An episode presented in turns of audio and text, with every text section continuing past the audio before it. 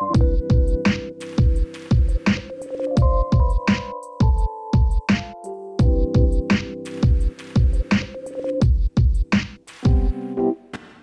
are listening to Radio Silence here on Radio Fodder. Welcome to a show. Oh, I'm so excited to be back. I haven't been here for the last few weeks. Uh, if you don't know me, if you're not used to the show, I'm Kate. Uh, I'm a neuroscientist and I'm joined by two awesome co hosts today, Kai and Kat. How are you guys going? Yeah, pretty good, Kate. Um, Katriona, how about you? Yeah, good thanks, Kai and Kate. I'm so excited. Also, today. before we launch into our super fun episode, um, which spoiler alert is about dinosaurs, I couldn't hold it in any longer. I'm that excited. um, but we'll get there. We'll get there, folks. But just to just keep you excited. But before we get there, I have a, I have a very important question for you guys. Um, if you had a warning label, what would it say? Ooh, that's that's a tough one. Um, Here on say, Get to Know Your Co-hosts on a Friday I'm afternoon. say, don't feed after midnight, because that's straight out of the the movie Gremlins, and it's a great movie, and also kind of relevant because like if I'm up that much after midnight, things just start not functioning, and it's it's just bad. So so you should be don't. asleep. yes, exactly. Uh, Katriona, what about you? Well, my joke responses are too hot to handle because all of No, you listeners not can't even like you can't confirm or deny that. Um, What do they say? You no. have a face for radio. I'm sorry. You you have a face for video also. thank, thanks, Kate. I feel like there's a hole there that, that, that is being dug. Um, no, but but probably something like contains vast amount of energy. You do though. You do so much. You're like a superwoman, and I don't know how you do it. Um, mine, especially right now, would just be fragile, handle with care.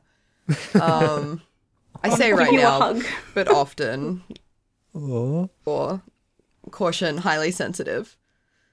Um, but you know, Not keep out of reach of children. also definitely that.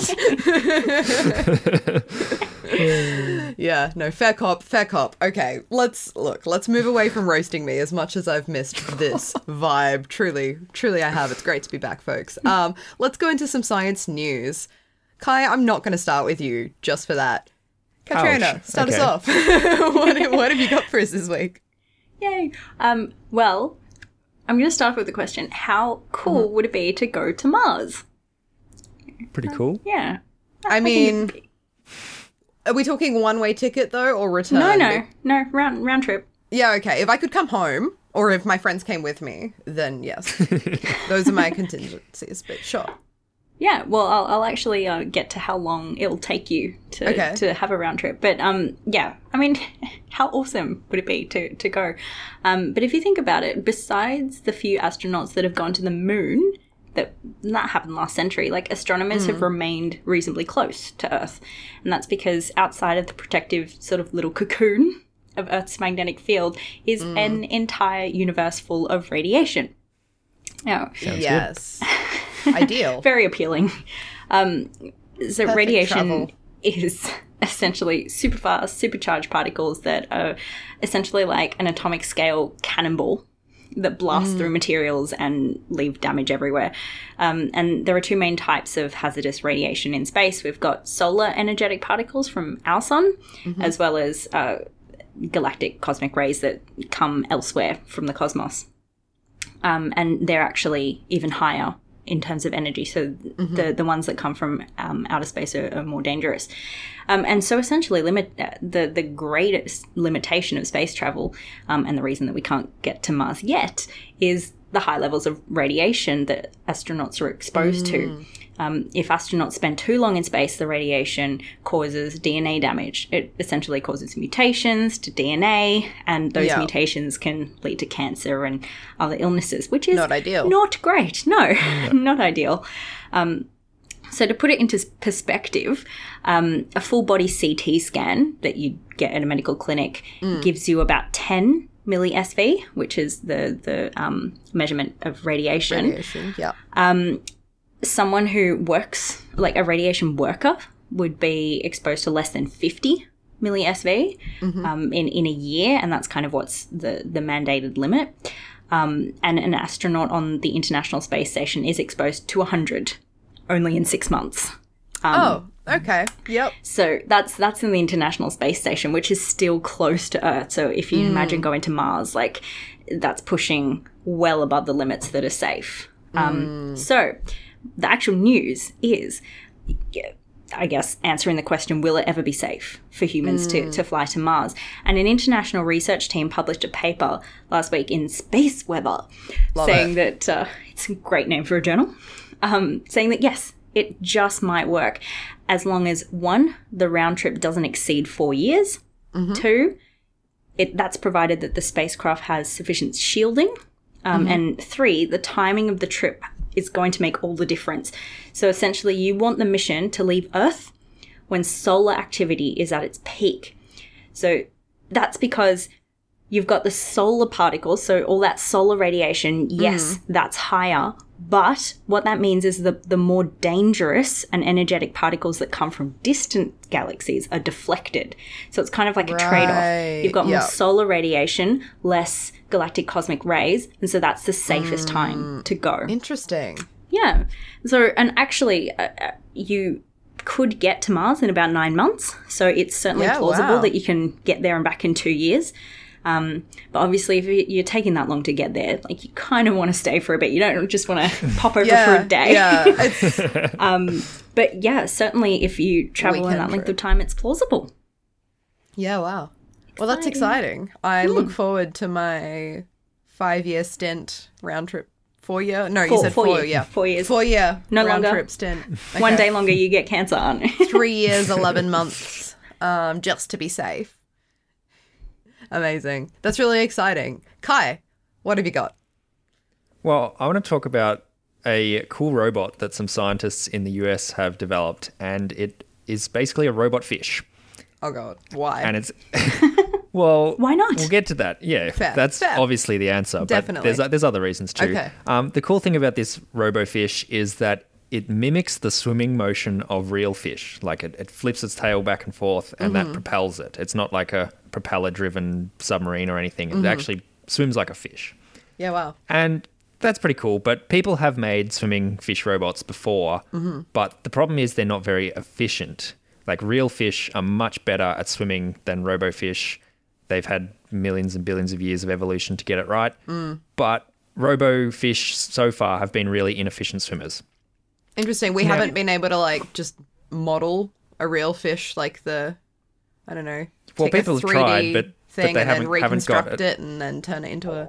I guess that's what the, yeah they've been trying to do, but they just They've haven't. been trying to do, yeah. And you think about it, a real fish is kind of complicated. It's got muscles and tendons. Mm. Look and at me on my like high horse. Why can't we just do this? do Haven't it. they Yeah. tried Work. that? Like, It's just like, Like- here we come along as Guys, humans duh. thinking that we can do it. Yeah, and invent time travel while you're at it. You know, whatever. uh, yeah. sorry, sorry. Um, like- Full respect to all fish scientists, robofish scientists. But you, you're kind of on the on the right track. The reason people haven't done it before is because their robofish haven't been similar enough to real fish. Mm-hmm.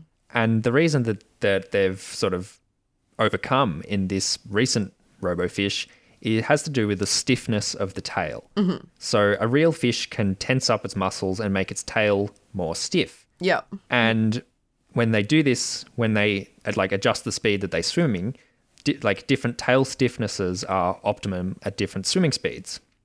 Right. So what they've done with this robot fish is that they put a spring in the tail that can uh, be adjusted, and that can adjust the stiffness. Oh wow. And this they say that this spring is kind of like a tendon. Yeah. And the more the force that they put on it determines how the the tail operates. And I think it's kind so of funny interesting. that because they have the ability to tune the tension in this spring, they Hmm. call their robot fish the tunable tuna. Oh my god, no. Love. Fantastic. Give them an Oh, Ig Nobel scientists can be so punny. Oh, I know it's great. Um, so at, at slow speeds, this fish like it just swims faster. The faster you, it beats its tail, it swims faster up until a certain point where it becomes really inefficient. Like speeding the tail faster doesn't help much. But if at that point they stiffen up the tail using the spring, it can continue to swim faster and faster. Oh, nifty. And yeah, this is this is kind of cool because as you said, Kate, it gets a better idea of how real fish swim, Mm. and you know, it's it's using nature to to model like robots and and you know inspire. Yeah, nature nature knows what it's doing. We should Nature listen to it more. knows what it's doing. I reckon. Yep. And Biomimicry, massive they field. Yeah exactly they they reckon that they using this technology and future advancements on it they can make like swarms of robot fish that they can use for underwater observation Oh heck yes! For, like, that's something like straight out of a superhero movie, like Aquaman and his swarm of robofish, Robofish. Especially surveillance fact that you're calling it robofish. Yeah, Like a school. No, A no, no, a School of swarm. robofish. a swarm it's a yeah, it, they're robo. It's a swarm. obviously You don't have a school of Um, robots. Definitely Very sounds cool. more aggressive. uh, kate what have you got for news So, what I've got is a study out of the New York Institute of Technology that has found something incredibly interesting about humans being not quite as fantastic as we thought we were, um, which I love. I always love when humans get knocked down a peg from our, you know, egocentric view of the universe. Um, and so for a long time, we thought, I say we, Grant, we, everyone, the general scientific consensus was that humans had the longest primate stride for their height. So for our height, you know, we take good long strides. We've got, you know, quite long legs. You know, we're pretty we're pretty fantastic. We like to think that we were very efficient in the way that we walked. And um, turns out chimpanzees take 25% longer strides than we do. So that's awkward. Um, because they us. do this really cool thing where they like swivel their hips, like they fully rotate, like they they swagger. We stride, they swagger. Like They walk with style.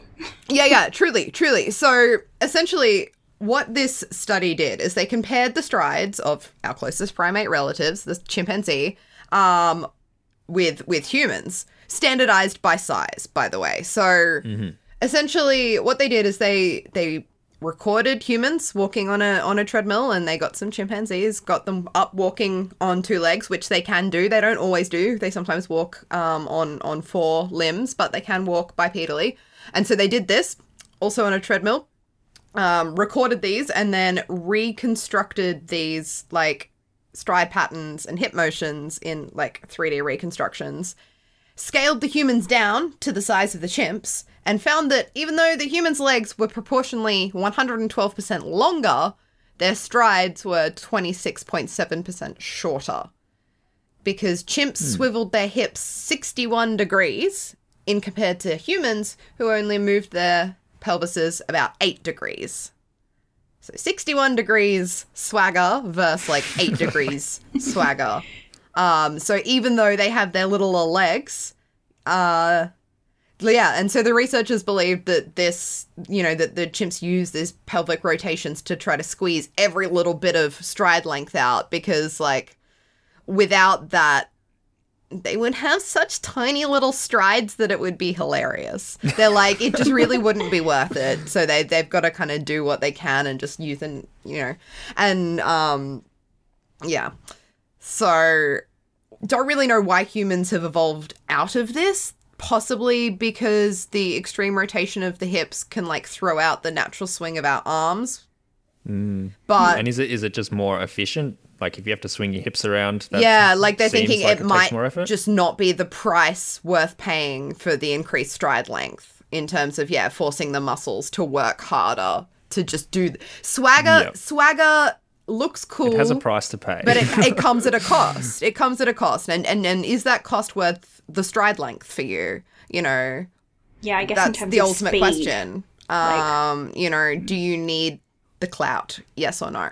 Um, chimps say yes. Humans generally say no. But you know, each each to their own. That's what this study found, though. So, uh, that's what I have for news. And right after this song, I'm gonna launch into our show all about dinosaurs. So of course, we had to. Our very first song is "Dinosaurs" by Ruby Fields.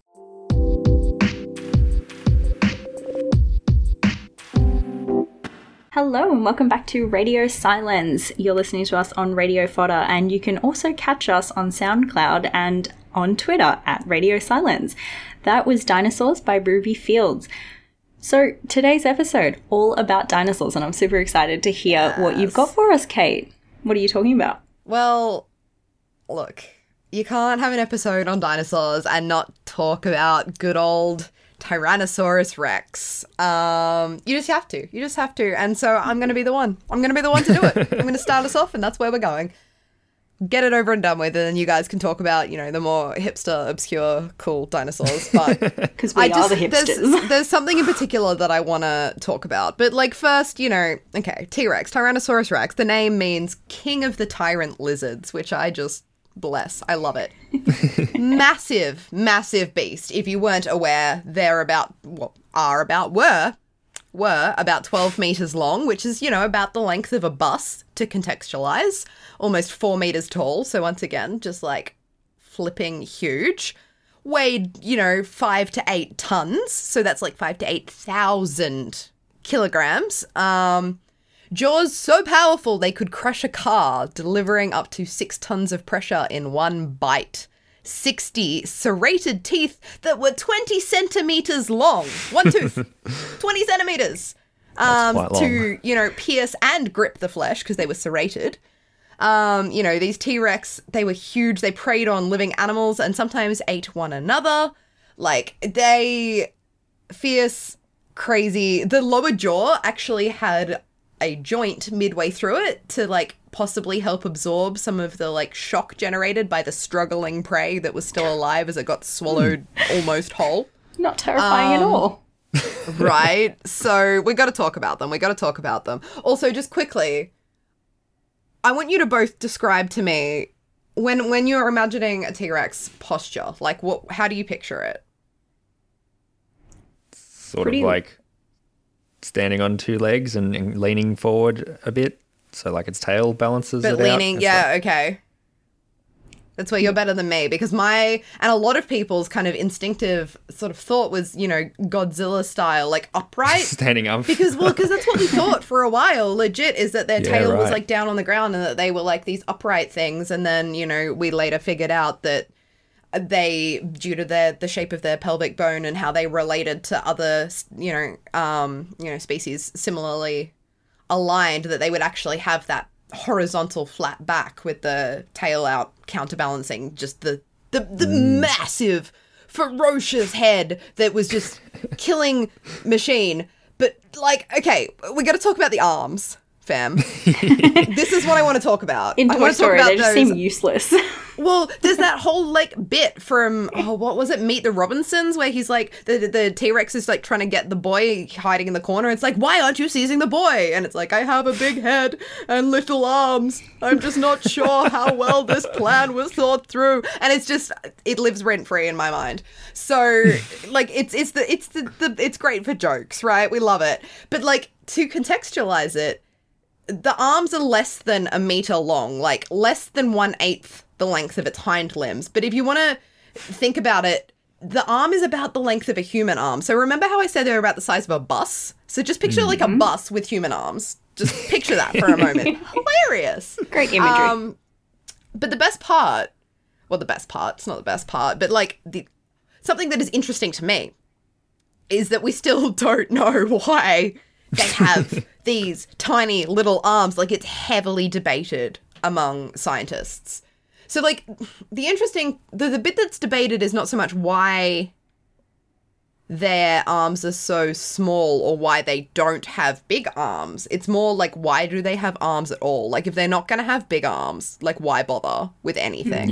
Yeah. That's that's kind of where the debate lies because like we know that the arms got smaller. They what's called atrophied um during the tyrannosaur evolution. As the head got bigger the arms got smaller. And this makes sense because like as the jaw takes over as the main powerful weapon you know, the T Rex needs really big, thick neck muscles to hold up that really huge head and and make that really powerful bite. And so as the neck and arm, like neck and arm muscles compete for space in the shoulder, so it appears like the, the, as the neck muscles start to win out, the the arm muscles lose out. Like that that makes perfect sense. Also, like they don't need them while running anymore because like humans, we use our arms when we're running, like we swing them by our side to help stabilize us, whereas the T Rex tail essentially performs this same function. So like the arms would just get in the way. Once again, it's like a cost question, right? So they're Um, like the appendix, like yeah. our appendix. well, potentially, potentially. This is this is part of the debate. Like, you know, because yeah, like long arms can be broken. They're vulnerable for disease. They take energy to maintain. Like, so if they aren't needed, it makes sense not having them. So it's easy to explain why their like function was lost and how they became small. But like, why did they stick around at all? Are they just an evolutionary sort of leftover? Like. Some people think the appendix to be, I don't know, that's actually a whole debated thing as well. But, you know, the tailbone, for example, like the human tailbone, we don't have tails anymore, but we still have a tailbone. Is it like that? Or, you know, did they did they use the arms? And the interesting thing is that studying fossils revealed a couple of things. First of all, the forearm bones were covered in muscle attachments. Obviously, no muscle because you've just found the bones, but places where muscles and tendons and stuff Yeah. would attach. So obviously, they could be moved, right? There, there was musculature there. Um, but yeah, so what studying these these fossils revealed is that they definitely use their arms for something, and that they also potentially got broken throughout their lifetime, which is interesting because it means that whatever they were using them for was they were possibly like pretty poorly suited for that.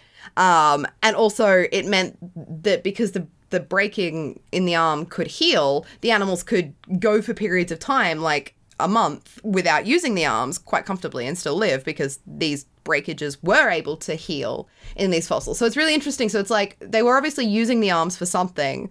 Whatever it was, probably wasn't ideal. Um, and the interesting thing is like it's so debated. It's so debated what they were using their arms for. So I'm just gonna throw a quick few of the like hottest theories out there at the moment. So number one, um, possibly for helping resting dinosaurs push themselves up from the ground. This theory uh, hails from 1970. British paleontologist Barney Newman suggested that these arms weren't so much pushing up, but used to prevent the body from skidding forward as the animal used its hind legs to stand up. So it's lying down, it's using its hind legs, its strong legs to stand up, but these little front arms braced it to stop it skidding forward. Uh, like little cute push-ups. yeah, yeah, you know, kind of like hilarious when you think about it. Um, Like an entire bus with arms. Yeah. up. And like half the problem with this is that the construction reconstruction that led to this theory had the arms with like palm facing down and we now know that their wrists can't actually like rotate in that direction. They actually have wow. their palms facing together and it's like their little, you know, when they've got two fingers, it's like the thumb and forefinger with the palms facing in. When you're doing your little T-Rex impressions, that's important to note. Um and so yeah, and given the counterbalancing of this hail, that's probably the arms probably weren't necessary to help them stand up. Um, another theory, non-predatory purposes, uh, like another non-predatory purpose, possibly to help grip a mate. So studies on the biomechanics of the arms have shown that the muscles like were were powerful at what the movement called adduction, which is like bringing the arms in, aka like like hugging, right? so it could have been used as part of the courtship or to hold you in place during sex. Honestly, that's not something I'd thought about or Yeah. like tried to hmm. visualize before. But It's- it's- very important for evolution. it's a possibility and and many scientists believe this but also many argue that the claws on the fingers would be dangerous during sex the question however it'd be helpful if there was any struggle involved which there may have been we don't know if tyrannosaurus sex was all consensual. So you know and and that leads into another theory which is that they were actually not grabbing uh, a mate but prey. So the little arms were used to hug or grab prey hold the prey in place while the death chomp kind of I'm you know gonna chomped. hug you, then I'm Yeah. gonna eat you. pretty much. Uh, another theory is that the claws were used to like slash and fight but that doesn't really make sense because they would have to be like right up next to them. And you know all the scientists are like mm, that doesn't make any sense unless they're a juvenile. So the interesting thing is the juveniles had much smaller chests and proportionally bigger arms. So what some scientists think is that essentially you've got your adult T-Rexes running around with teenage arms. Um, so like as they grew up, the arms, as they didn't need the arms anymore when they got bigger and their jaws got stronger, the arms just stopped growing. Um, whereas when they were juveniles, maybe they did use the claws to fight and help hunt. So, you know, it's still we don't know. The the point is we don't know and I love that. I love that for science. Um still still on the hunt for those answers. So, yeah. That's Thanks for that story, Kate. Little cute imagery there of T Rex push ups. Um, we've got a song coming up for you called Zoom by Last Dinosaurs, and we'll catch you after that. You're listening to Radio Silence.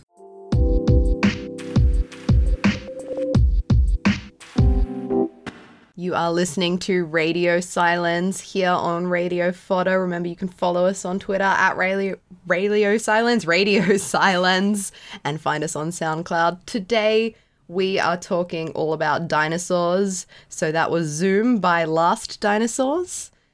Kai, what dinosaur related science do you have for us? Well, I'm going to talk about some dinosaurs, but some of them, the, the lesser known ones. Mm-hmm. yeah, you would. most of the dinosaurs that we regularly think about, e.g., T Rex, um, are mainly Mm-hmm. from Europe and North America. Mm-hmm. And this is probably a consequence of like popular depictions of dinosaurs like Jurassic Park. Mm. T Rex is North America. T Rex is a North American. Um, so I'm that kind of makes sense. Yeah, so yeah. I'm gonna I'm gonna talk about some other dinosaurs Bring it that we we don't see very often, and that's right. I'm gonna talk about some Australian dinosaurs. Nice. So yeah, dinosaurs did exist all around the world, and in the early Triassic period, most of the world was one giant supercontinent called Pangaea. Mm-hmm. And this was when dinosaurs, as we as we know them, or as they're like you know true dinosaurs, there was lizard dinosaur like things before they truly became dinosaurs. But the definition's really technical, and you probably don't care. So after after this this supercontinent Pangaea split up, like after the dinosaurs had already come in about, this supercontinent split up into uh, two continents called Gondwanaland, which includes modern or the modern continents that are Australia, Africa, South America, Antarctica, and India. Mm-hmm. And the rest of the world formed this other continent they called Laurasia. And this, because the continent split up, different dinosaurs developed in different areas. Mm. And it's really cool. And one of the reasons why they can sort of go, oh, yeah, these continents were joined hundreds of millions of years ago is because there are lots of similarities between fossils found in Australia, Africa, South America, Antarctica that were all joined together. Because mm. the same dinosaurs roamed all around these the, the- well you know these land masses that are now mm. separated by oceans. Mm-hmm. So it's really cool that you know you can piece together this puzzle like You, you, can sure they didn't just like walk on water though? Like, I swam across. i mean maybe but Okay, the, the science says I will listen most likely that they were all connected. um, but also, there are some dinosaurs whose fossils have been uniquely found in Australia. Interesting. And one example is the Qantassaurus intrepidus. Now, Mm-hmm. Qantassaurus, it is named after the airline, which is, No. is pretty funny. oh, I was thinking like quantum, like quantum No. quantosaurus. Like this is going to be some. Of course, you picked like a physics dinosaur.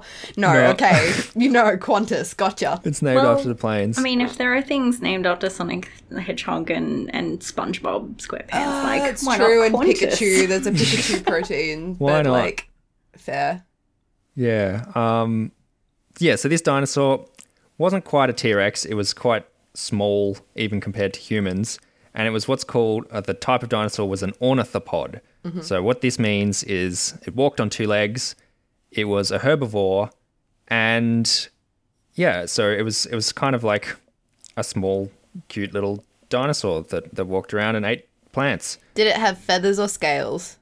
Well, we don't really know. There's a, there's there's a few things we don't know about it because you know some of the fossils we have is literally just the head or like a partial skull fossil. Yeah, and they can, right. They can tell what it ate because of its teeth. Mm-hmm. They can tell how big it was because how big its head was, but they don't have a huge amount of information about this dinosaur. But there are some interesting things that they can discern from the fossils they do have. Mm-hmm. Now, one of them, we need to go back to thinking about this continent, Gondwanaland. It was quite far south. Mm-hmm. Now, Australia as a continent has is drifting north, and that means millions of years ago it was much further south. It was connected to Antarctica, Yeah, yeah, of course. and Antarctica didn't really move that much. Yeah. So, like prehistoric Australia was like way, way down south. Yeah. Now, even Truly though the land down under. exactly. Even though the global climate when dinosaurs were running around was much, much warmer, and you know, we hear Australia was covered in rainforests and things like that when the dinosaurs are around. Mm-hmm. Like that, you know, that sort of imagery, I'm like, yeah, that kind of makes sense. But what really shocked me when I found this out was that it was like Antarctica, where it currently is, is covered in rainforests. You know, at the bottom, the South Pole Right, is like yeah. Blows your mind. Oh, that's climate. wild. That's like That a is- parallel universe. That's like the multiverse gone whack. That's that's something else. it's such a mind-boggling fact to think that like that far south and the thing it gets mm. better because obviously when you're that far south like below the antarctic circle mm. during summer the days are really really long and in winter the nights are Yeah. like endless so like how would the climate cope with that? Well yeah like the climate was warm but also really sunny in winter and really dark in winter like sorry And- sunny in summer and, And dark, in winter. so it's it's really bizarre how how different this actually was and it, it's mind-boggling to think about it. Gosh. but even though the climate was warmer and there were rainforests and stuff they have found evidence that the seas actually froze over as well. Or Oh, like pack ice mm. formed. And this is really like really bizarre because they found like from the the fossils of Qantassaurus that was running around in Australia, they found these fossils in like Wonthaggi, so pretty close to hmm. Melbourne actually. Mm-hmm. And the skeleton doesn't have like basically what are like growth rings. So when Oh yeah, yeah. animals that like hibernate, they have like growth rings, you know, Like a tree they- does. like a tree I was does because like it a tree, like it, okay. Exactly. Yeah, it but comes, in their comes out bones. in their bones. It comes out So in, in summer and then them. it hibernates in winter, and you can tell mm. that it has this like you know seasonal variation. Oh, that's Yeah, But the really thing cool. is, the Qantassaurus doesn't have these rings, which suggests that it doesn't hibernate throughout the winter. Hmm. Interesting. Now, It dinosaur, it's active all year round. It likes the darkness because the seas freeze over. It also actually gets really cold. Now, I don't know about you, ah. but everyone seems to think that dinosaurs are cold blooded. But for this mm. dinosaur to be active all year round in areas that had frozen seas, mm. it's very, very likely that it was warm blooded. Mm. Oh my gosh. And this is like, you know, completely different to our idea of, of what dinosaurs are like. And it's really, like, really mind blowing that, you know, this exi- or these fossils were found in Australia and yeah, wow. just the world was so different back then. That's so cool. For those of you who can't see me, like my mouth is just open. Yeah, I know. You're just in shock. I love it. Now, Qantassaurus oh. was similar to another Australian dinosaur known as. I'm, I'm going to stuff this. wow. Jetstar or Jetstoris. Tigerosaurus. I No, don't this, know what other name airlines is, do we is have. much harder to say. Fulgurotherium australe. What's that named and- after? Don't know that brand. Don't know, but it's it's also its more common name is Lightning Beast. Oh my gosh, yes. Lightning is- is a McQueen, cool the name. dinosaur. Um, and the reason it's called Lightning Beast is because it was found near Lightning Ridge in northern New South Wales. Okay, not because it's like lightning fast. I'm picturing no, no, no, this no. little It's like all, all about where it's found. Okay. Now, this area is quite dry. Now it's like pretty desert like. But in the Cretaceous period, when these dinosaurs were running around, it was much warmer and was also on the coast of an inland sea. Now, the reason that it's named after Lightning Ridge is really important because Lightning Ridge is famous for its opal mines. It's one of the two sort of major places in Australia that people think about when they think of opal mining. Mm-hmm. Now, this is important because when people are mining for opals, often they find dinosaur fossils, which is it's really cool. Yeah, Like lots of cool fossils are found in this area. But the really cool thing is a lot of these fossils are opalized. Ooh. that's a so thing. that is a Dinosaur thing. Yeah. fossils with bling.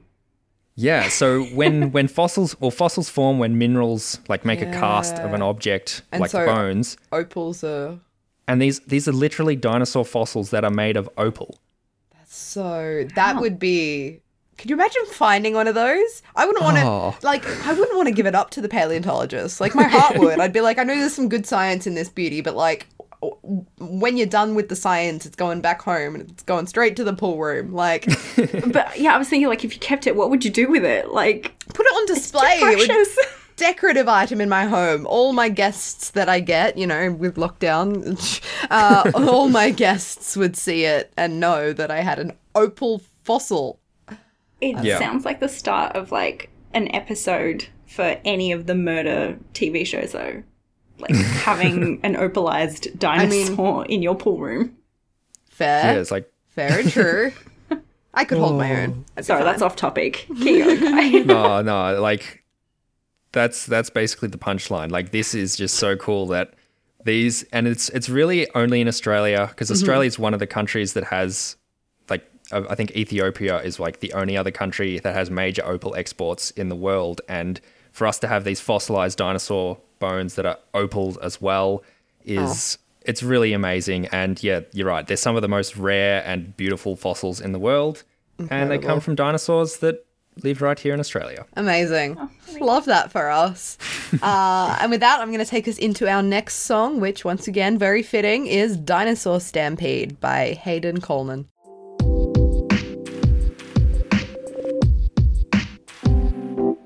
Welcome back to Radio Silence, where we're bringing science into focus here on Radio Fodder. That was Dinosaur Stampede by Hayden Kellnan. Today we're talking all about dinosaurs, and Catriona, tell us more. Yeah, I'm going to continue on with the hipster theme of Aussie dinosaurs. You guys I'd like to hear it.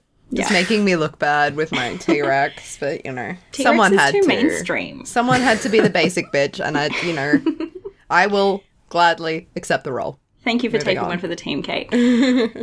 so, most of our dinosaur fossils in Australia come from the Cretaceous period, um, and many of our dinosaurs have been discovered in the Winton Formation, which is a large geological deposit in sort of central western Queensland, um, and, and that's from the late Cretaceous period that has the remains of dinosaurs that lived 98 to 95 million years ago. Um, and the thickness and the extent of the Winton Formation makes it one of the biggest geological formations on this continent, which is pretty pretty impressive. Because in some areas it sort of gets to over 400 meters thick, which is quite decent Wow. geologically. Yeah, wow. Um, And sort of what Kai you were you were talking about. Um, much of the Winton Formation has been deeply weathered, and that weathering of the rock creates altered rocks. And in much of those parts, you get opals, which is awesome. Um, but in the Winton Formation, at least, it's a little bit different to what you were talking about. The dinosaur fossils are generally only in the less weathered areas, so you're not really getting the opalized fossils in this area. Um, and Yeah. let's be let's be real, dinosaur bones definitely trump opals. But opal But what if when are they're fine. both- If you can have them together, then yes. But in this case, if- it's one or the other, unfortunately. fair. so the I, I'm just going to tell you all these stories about dinosaurs that have been found here because I think it, it, it's it's really Do super cool. please do. I'm looking forward to it. So the discovery of the first one in the area was pretty serendipitous. Um, basically, a guy named David Elliott was a third generation grazer. He'd been farming sheep and cattle on properties around Winton since he was 17, and in 1999, he stumbled across the bones of a, a gigantic sauropod. So, a, a sauropod meaning a lizard footed, large, four legged, herbivorous kind of dinosaur. It's, it's like got a long neck and a tail, if you can sort of picture that. Yeah. Um, so he just happened to find the bones on his land. Um, and ever since then, David and his wife Judy devoted their lives to developing the Australian Age of Dinosaurs Museum of Natural History. Oh my gosh, so amazing. They're like given up sheep farming and cattle farming. That's like you know many I people are doing that. If I found dinosaur bones on my property, I would probably do the same. Yeah. um, so yeah, what are the chances? And since then, like his son has found dinosaurs, and it's just it's like now a family business. I, I don't know if it's actually a business. but- Incredible. it's it's a it's a family uh, rite of passage. Yeah. You're not part of the family until you find your first bones. so like he was a third generation grazer. Now his son's like a second generation dinosaur hunter. Like Incredible. Um, so, following that initial discovery, that particular land and that site has been excavated and yielded s many fantastic finds and like new dinosaur species, which is pretty yeah, wow. exciting. Um, so, in particular, um, they found the remains of one of the most complete sauropod dinosaurs ever found in Australia, and they found that in 2005 and named it the well, they didn't name it, but the scientific community named it Savannasaurus elliottorum, so named after the savannah country that it was found mm-hmm. in, and after the Elliotts. So that's quite nice. pretty nice. They now have a dinosaur named after them. That is cool. That's very cool. It's literally in the family now. Yeah. Go out, find a dinosaur on your land, you get it named after you. Mm. First, I um, need to own some land. Yeah. Step one: Step one. acquire land. yeah. Um, probably Damn. not like land in the CBD or like metro Yeah. areas. Um, so uh, to to give you an estimate of size, the Savannasaurus um, was sort of medium sized, approximately half the length of a basketball court. Reasonably big. Um, big. Yeah. um, With a, a long neck and a relatively short tail for sauropods. Um, and its hips were like at least one meter wide. And it, like, the rib cage was like a barrel of beer, essentially, like just, just a massive barrel. So it was, it was pretty big. And, um, like, scientifically, they say it's the most rotund sauropod that we've Oh found gosh. so far. And I'm just like, Love oh, it. rude. Doesn't have to be rude. yeah, no, it doesn't have to be. so, so that's It's, one it's a dinosaur. descriptive word. I enjoy it. Hmm. Um, so for another dinosaur, um, another owner of a sheep station in Winton, uh, Keith Watts, also discovered dinosaur fossils on his property. It's the place to buy land. Yeah, go buy land in Winton. Yeah. And so the actual dinosaur fossil was was found earlier. So it was found in 1974, and um, uh, some people collected the bones at the time, um, but then they sort of forgot about it and lost the site. They couldn't remember where they'd, you know, picked up those bones. It's just a little bit sad. Um, and so the location was kind of lost until 2004 when um, Dr. Stephen Poropat, who's um, a great paleontologist who's at Swinburne University of Technology, um, he used clues from a roughly drawn map, like literally like a treasure map. Oh my gosh. Um, X marks the of spot. X marks the spot. Oh, there was like a sign that was like near the thing, and maybe that's the sign. Um, and literally, it took like the local mayor's helicopter flying over the area to be like, oh, actually, okay, we think it's this spot. Um, and so now they've like rediscovered the area, excavated, excavated more, and they've found more remains of the now termed uh, Wintonotitan wattsi. So again, named after Keith Watts. Like, Oh right, of course. y- yeah, you just you What's he doing today? He's discovering a dinosaur. Love it, love it. Um, yeah. So this one's plant eating as well, and it's four legged. It's a it's another four legged sauropod. Um, and it's a it's a new type of titanosaur. Um, and titanosaurs were the largest animals ever to walk the earth. Um, and this this Ever. one, yeah, ever. Um, wow. So this this one, Clancy, was approximately 15 to 16 meters long yeah, wow. and around three meters high um, at the hip. So like even even higher, wow. but like its hip was three meters off the ground. Gosh. Um, okay. So yeah, pretty pretty um big. Huge. Yeah. And um, lastly, there are Banjo and Matilda. Um, so these are two Who new dinosaurs to as well. name these? I love it. Truly. Well, these these are actually named. So Banjo Paterson wrote Waltzing Matilda in Winton. So that's why we've now got Banjo and Matilda. Oh. Um, so and these two much are makes Clancy was in in like Banjo Paterson's. yeah, uh, they're kind of like all named together. Yeah. Um, huh. but um, Banjo is an Australovenator wintonensis. So again, named after Winton, the area. Impressive that a dinosaur wrote Waltzing Matilda. Yeah. yes, written by a Banjo. dinosaur however many million years ago. Um, so this one's the one carnivorous one. So banjo is carnivorous, um, and uh, essentially banjo is like has, has been coined as Australia's answer to the velociraptor. because it's, Amazing. speedy, uh, razor sharp teeth, um, slashy claws, but bigger than um, what a velocir- Mm-hmm. Yeah, velociraptor take was. that, Velociraptor. Yeah. Who would win in a fight? Our Australian one, obviously, banjo. Um, and then Matilda is a river lizard.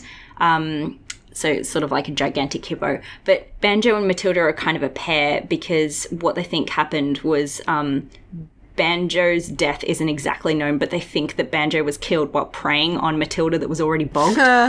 Oh, so both of them sucked in together, fossilized together, and preserved forevermore. An adorable story. You know. Yeah, really cute. Um, and then I've, I've got one last story um, the Lark Quarry Stampede. Um, so this is literally a stampede Ooh. that happened 95 million years ago that's been preserved in time. Um, essentially, there were herds of two-legged dinosaurs that came to drink at a lake. They were minding their own business, and then a, a huge carnivorous dinosaur spooked them, and they all just. It, it was chaos, and so there are Cue the tracks scene everywhere from The Lion King. yeah, essentially. Hopefully, there were no, you know, No one in the way. yeah. Well, um, hopefully there was no like great, sad, tragic death. But um, yeah. um, so the large dino approached the lake, and and so all of the footprints were left behind in the mud. And I think it's really cool that scientists can now tell that that's what happened. So they can tell which dinosaurs made the tracks by comparing footprints to the bones that we have of dinosaurs around the world. Um, and they can tell that they were running away really quickly um, based on just looking at living animals today and kind of going, okay, let's incorporate the size, the weight, and sort of the difference in flexibility. And yeah, okay, we think they were running. Um, so yeah, they've they've pieced together the stampede story. So there's love my it. little local Aussie stories of dinosaurs. Very Moral cool. of the story: buy land in Winton. Yeah. if there's any left. Yeah. Um, yeah. Well, thanks for that, Catriona. Always great to hear some dinosaur stories. But that's all the time we've got for today. Remember, you can catch us on SoundCloud, follow us on Twitter at Radio Silence, and here's our final song. It's Dorothy the dinosaur.